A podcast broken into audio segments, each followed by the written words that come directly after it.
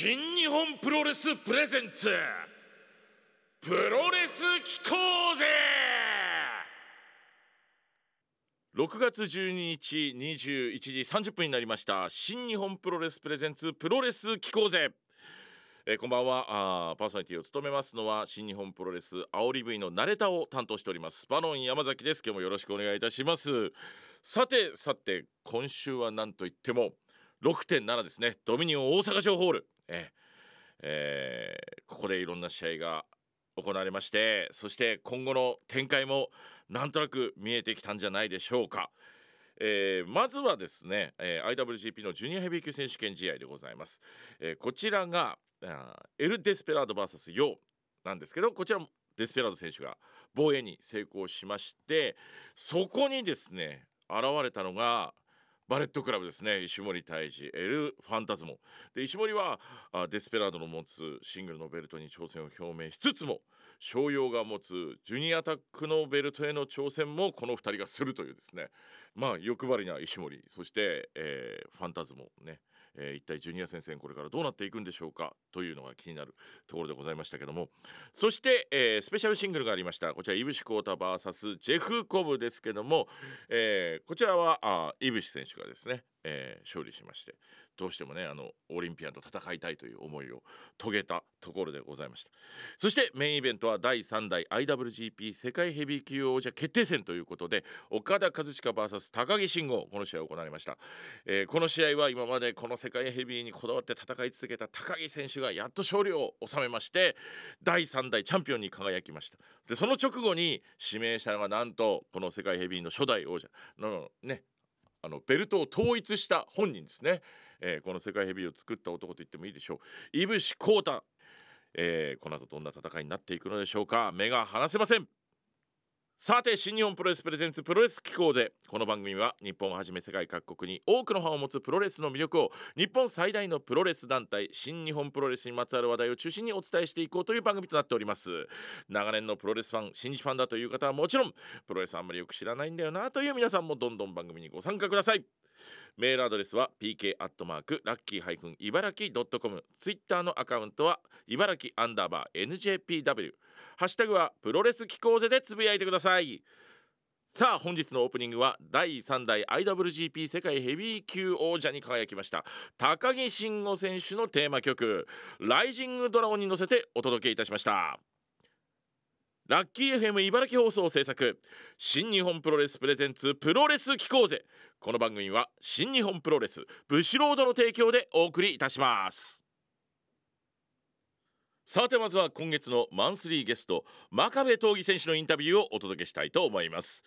前回はですねあの厳しい先輩たちがいて、えー、しごきをいろいろ受けててなんか目標を見失っちゃってて、えーその中で、えー鬼軍曹ね山本小鉄さん、まあ、当時仏の小鉄さんだったともおっしゃってましたけども、えーその一言で、えー目覚めてお前が一番強くなればいいんだっていう言葉で強くなることに邁進し続けようと思った。でもなかなか芽が出ないそんな雑草魂の時期のお話を聞かせてくれました。さて今回はどんなお話になるんでしょうか。ではヒストリー・オブ・真壁闘技第2章お聞きください。あのねそれこそそのねロックアップ矢野さんと組んで出てらっしゃった時ぐらいの時の真壁さんって、その前との変化が僕は大きく感じるんですよ。確かに。いや、と思うよ。うん、と思う。あそこ大きく変わりましたよね。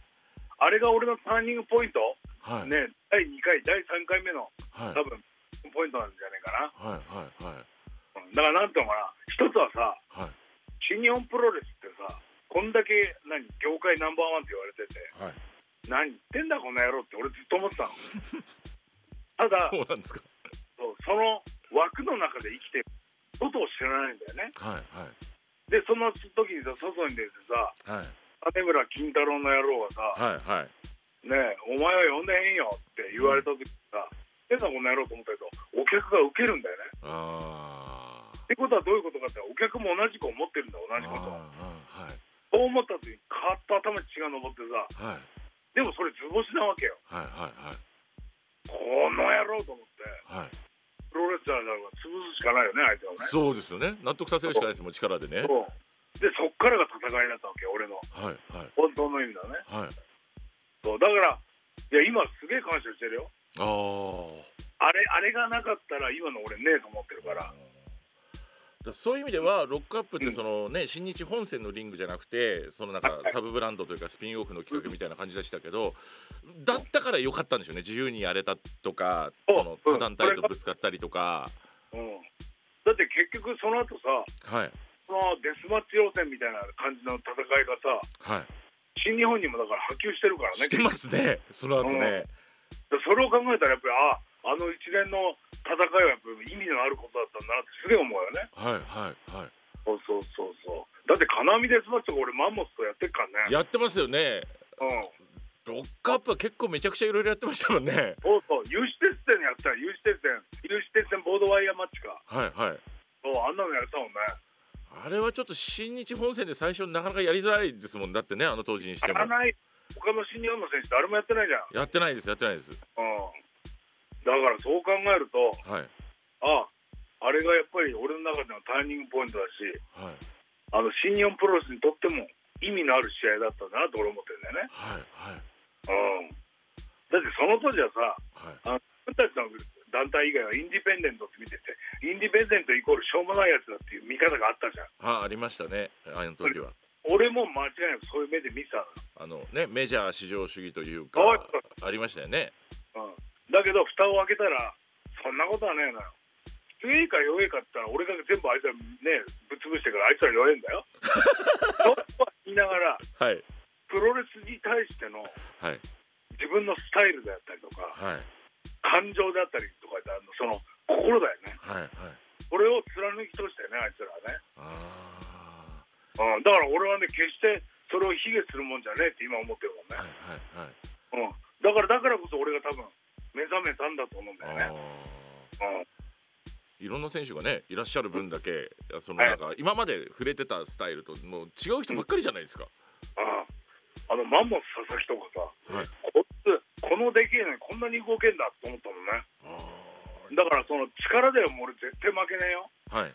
負けねえけど、はい。あのなんだハングリーさ。はい。すげえ感じたよね。あうん。いやだからねあのすげえなんかなんていうのかな。刺激されたよね。流血もさせられたしさバンーバンさ、はいはいその代わりあいつらにもやり返してやったけどはい。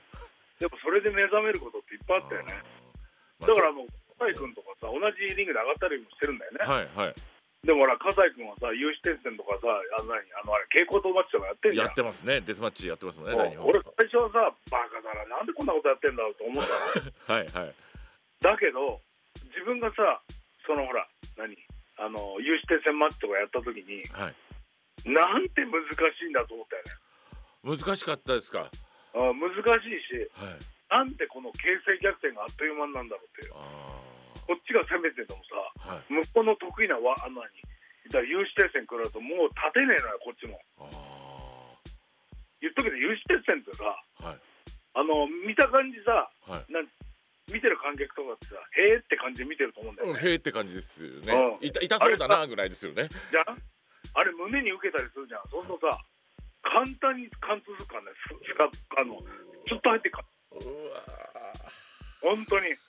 ええって思ったからもう肉にもうめり込んでるの。うああいう痛さっていうのは多分ねやった人間じゃないと分かんないと思うんだよ。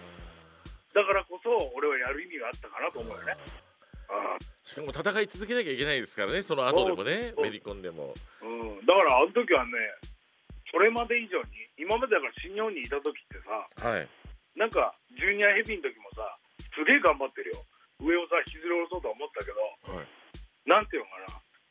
本当の本当の本当の意味で引きずり下ろそうと思ってなかったんじゃないかなと思うんだよね。あーそっか。そうあの狂狂気というかさ、はいはい狂狂ったままよね。はいはいはい。目覚めさせてくれたら本当にあいつらだなって俺思ってんだよ、そうですよね。向こうからしたらそのねさっきそのインディーに対してそのメジャー至上主義新日あったよみたいな話もありましたけど向こうから見たら何新日この野郎みたいなとこは絶対あったでしょうからね。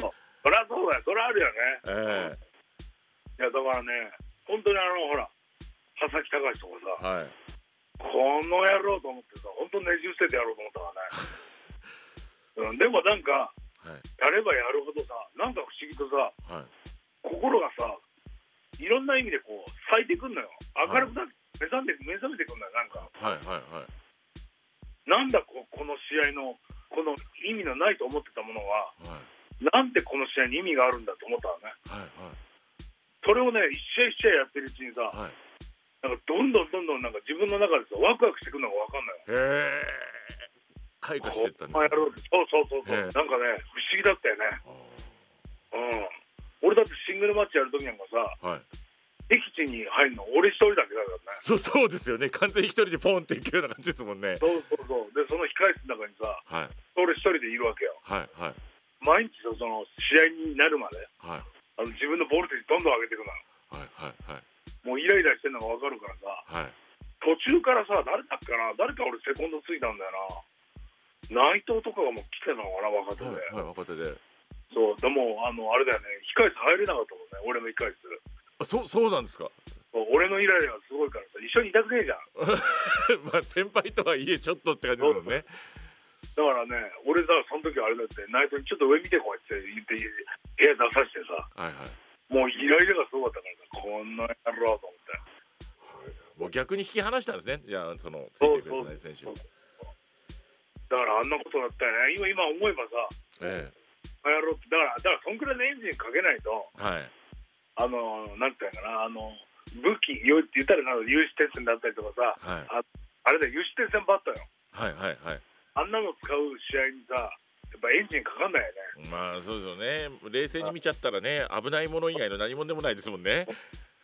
本当にだって有刺鉄線バット誰だ高橋かってさ佐々木隆かなあいつがさ、はい。思いっきりさフルスイングしたからね。はいはいそしたらさ腕にサクッと入ってくるのよ。もうその瞬間にこんな野郎だって。もうどんどんまあ切れるじゃないですけど。そう本当そんな試合よ、はいはい。うん、だからこそだからあいつら全員ぶちのめしたからさはい。客がすごいヒートしてたよね。そうですよね。もうね頂点に本当にね立った感じになりましたもんね。あそこの世界の中のね。そう。だからなんだろうね今思えば本当に感謝してると思うよ俺あは。ああれがなかったら今の俺ねえなと思ってるからさはいはい。そというわけでございまして、えー真壁選手のそのね、えー次の話というかね、えー伺ってまいりましたけどこれが台頭してくる話伺いましたけどロックアップという話がよく出てまいりましたが、えーロックアップというコンセプトのスピンオフ興行が新日本プロレスで行われておりまして、えーこちらの長州力選手がプロデュースね、えー今ではあの違う意味であの話題になりがちな長州さんですけども、えー2006年にスタートしております。で参戦した選手真壁選手矢野選手もちろん長州力選手ね。あと石井智弘選手越永史郎選手金村金太郎選手マンモス佐々木選手佐々木隆選手黒田哲弘選手関本大輔選手本間智明選手ね。本間さんこの時はフリーでしたまだ。ええーなどなど今思うと本当にいろんな団体から、まあ、新日力プロ道のく大日本アパッチドラゴンゲートもういろんな選手が参加してました。えでここでもう数々のねもうそれこそ有刺鉄線バットとかボードとかもいろんなものが行われたりとか、えーあんなびっくりするわなって真上さんも言いたくなるような試合を過酷なそしてハードな試合をして、えーいらっしゃいました。この興行なんですが実は今ですね映像を見ることできないんですよ。あのワールドとかの YouTube とかにもこの興行が上がってなくてですね、えー当時見た方はあの頃を思い出していただいてまあぜひ見てほしかったですねこの熱い戦いも。えーでこのハードな試合ゴツゴツの試合が後に今のネバーね、えーこの興行につながっていったということでございます。というわけでですね、えー今回もちょっと聞きづらい部分が多少あったかもしれません。申し訳ございません、えー次回ヒストリー・オブ・真壁闘技第3章をお届けいたしますのでお楽しみに。この戦い見ようぜ新日本プロレスのこれまでのたくさんの試合の中でこの戦いは見ておいた方がいいぞというものをですね、えーレコメンドしてもらおうというこのコーナーなんでございますけど今回もリングのすぐ近くで新日本の戦いを見てらっしゃる方にご登場いただきます。実況アナウンサー村田春よろしくお願いします。村田春夫です。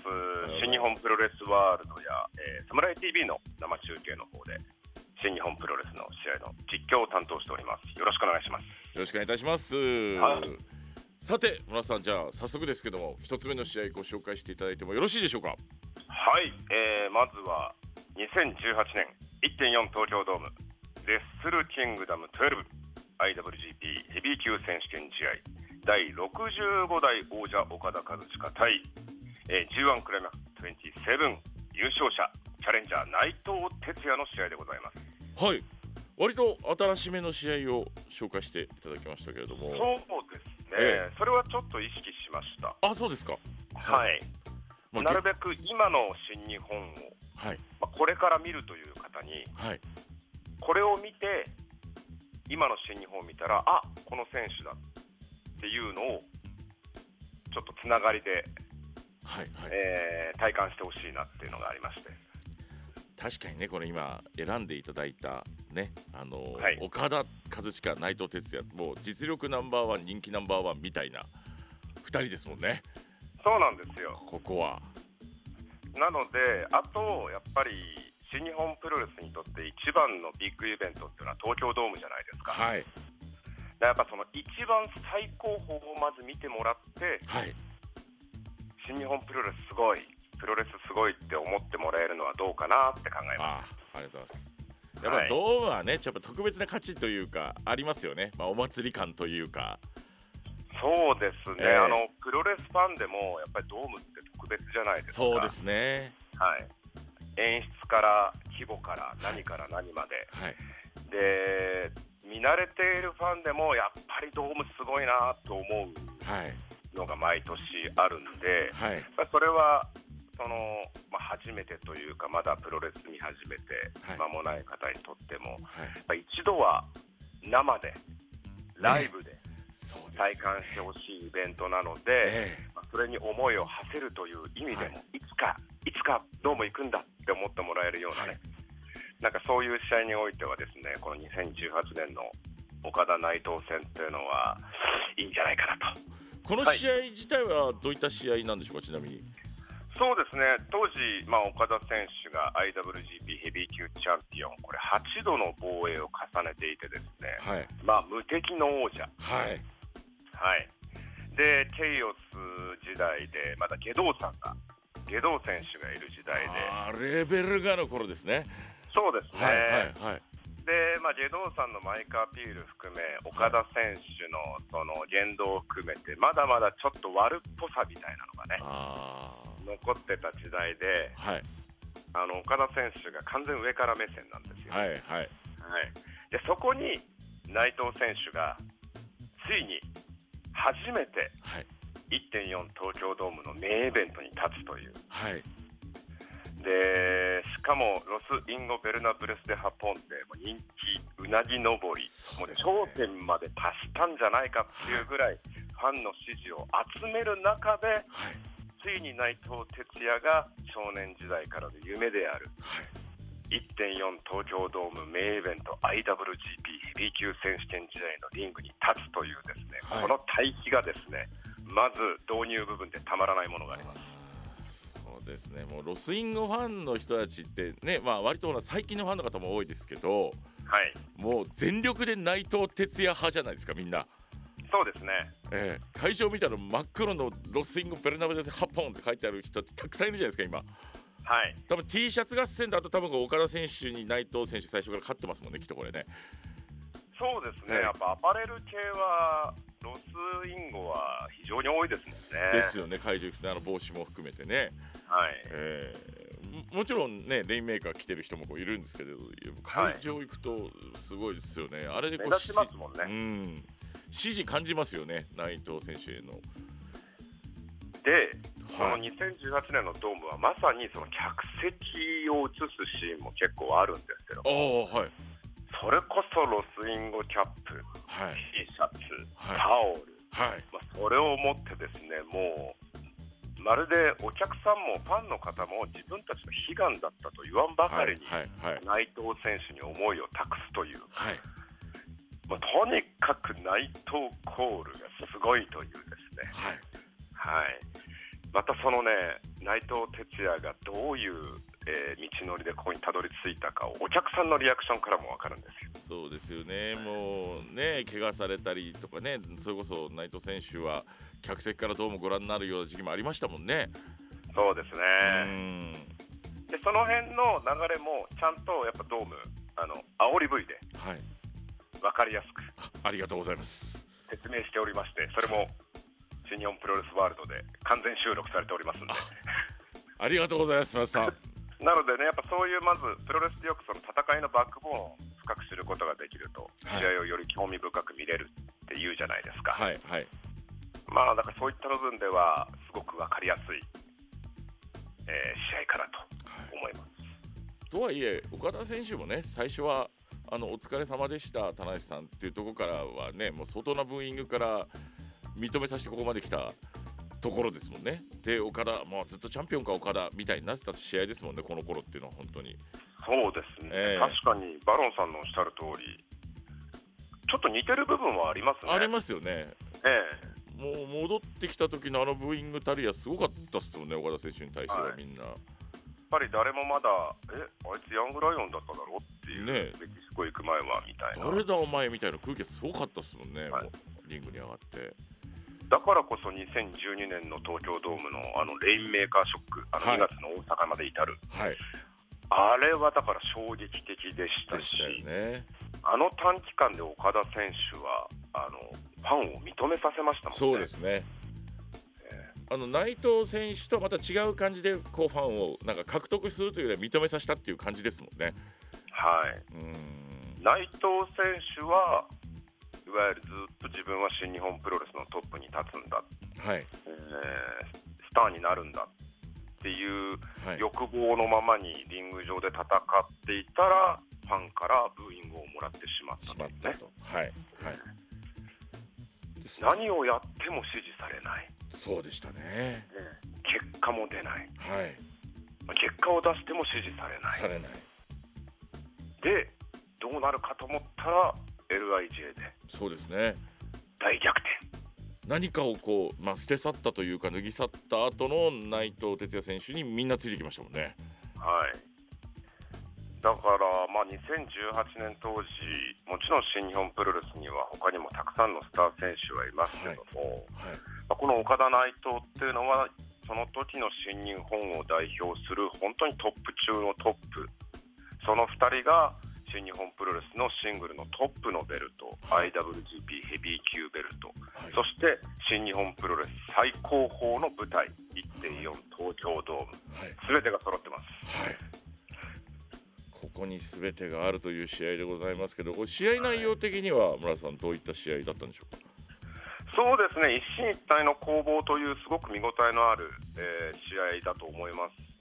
はい。でお互いがやっぱ手の内を知り尽くしていましたので、うんあの切り返しとか、えーカウンターとか、えー打ち合いとかね、はいエルボーの打ち合いとかも含めて、はい。すごく熱い試合ですし、はいあとやっぱり今の新日本プロレスの戦いというものはこうだというものを、まあ、示すにはあとても分かりやすい。試合かなと思います。確かにこの岡田内藤戦っていうこのカードっていうのはまさに現代新日本っていう感じはしますもんね。はい、そうなんですよ。まあいろんな戦いはもちろんプロレスの中にはあるしスタイルもあるんですけども、はい。まあ、このテーマに即したそのプロレス初心者が、まあ、まず見てもらいたいってことを考えると、はいやはり今の新日本プロレスの戦いにまあ近い戦いというものさらにその中でもかなりレベルの高いものはい。というものをちょっとお見せしたいなと思いましてね。はい。はいうこれ見るに際して何か下準備とかいりますかね初心者の方には。そうですね、いやいや、バロンさんの煽り V が分かりやすすぎてですねありがとうございますいらないんじゃないかあな。なんか怖いなもう。いやいやいや、えあでもねあの煽り V も合わせてですねぜひ皆さんご覧いただきたいと思います。はい皆さん一試合目ありがとうございます。はい、ありがとうございます。ということで村田アナには2018年の1.4東京ドームレッスルキングダム12えーこちらのメインイベント IWGP ヘビー級選手権試合岡田和親 VS 内藤哲也の試合を紹介してもらいました。さあお聞きの皆さんの中で新日のあの試合は見た方がいいぞという試合に心当たりがある方ぜひその熱いレコメンド熱い思いをメールやツイッターでお寄せください。お待ちしております。ゴジラ VS コングプレゼンツ絆ロード2021というわけで直前に迫ってまいりました6.20リリーアリーナ水戸大会でございます。こちら対戦カードが発表されました。では参加選手を一部紹介してまいりたいと思います。えーまずはジュニアヘビー級王者でございます。エル・デスペラード選手。第1試合から金丸義信選手のタッグで登場してまいります。ねこの後シングルの王座もですね石森選手に狙われたりとしておりますので、えーぜひご注目いただきたいなというふうに思っております、えーそして第2試合でございます。田中選手永田選手真壁選手。これまでのゲストの方々ねこの機構戦に出ていただいた皆さんがあ登場してくれます。そこに天小寺も絡んできますので、えーぜひ皆さんご覧ください。そして第3試合第4試合ですけれどもこちらはケイオス VS バレットクラブということでございまして、えーこの試合には石井智弘吉橋後藤弘樹、えーこの3人ネバー無差別級6人タッグ王者ですけど、えーさらに矢野徹岡田和親六本木スリケのこの商用ですね、えー登場します、えー対するはあバレットクラブ、えー EVIL 石森ファンタズモといった面々との戦いになりますのでぜひ注目してください。えーそして第5試合です。ロス・インゴベルナブレス・デ・ハポンと鈴木軍。ね、えー8人タッグマッチでございます。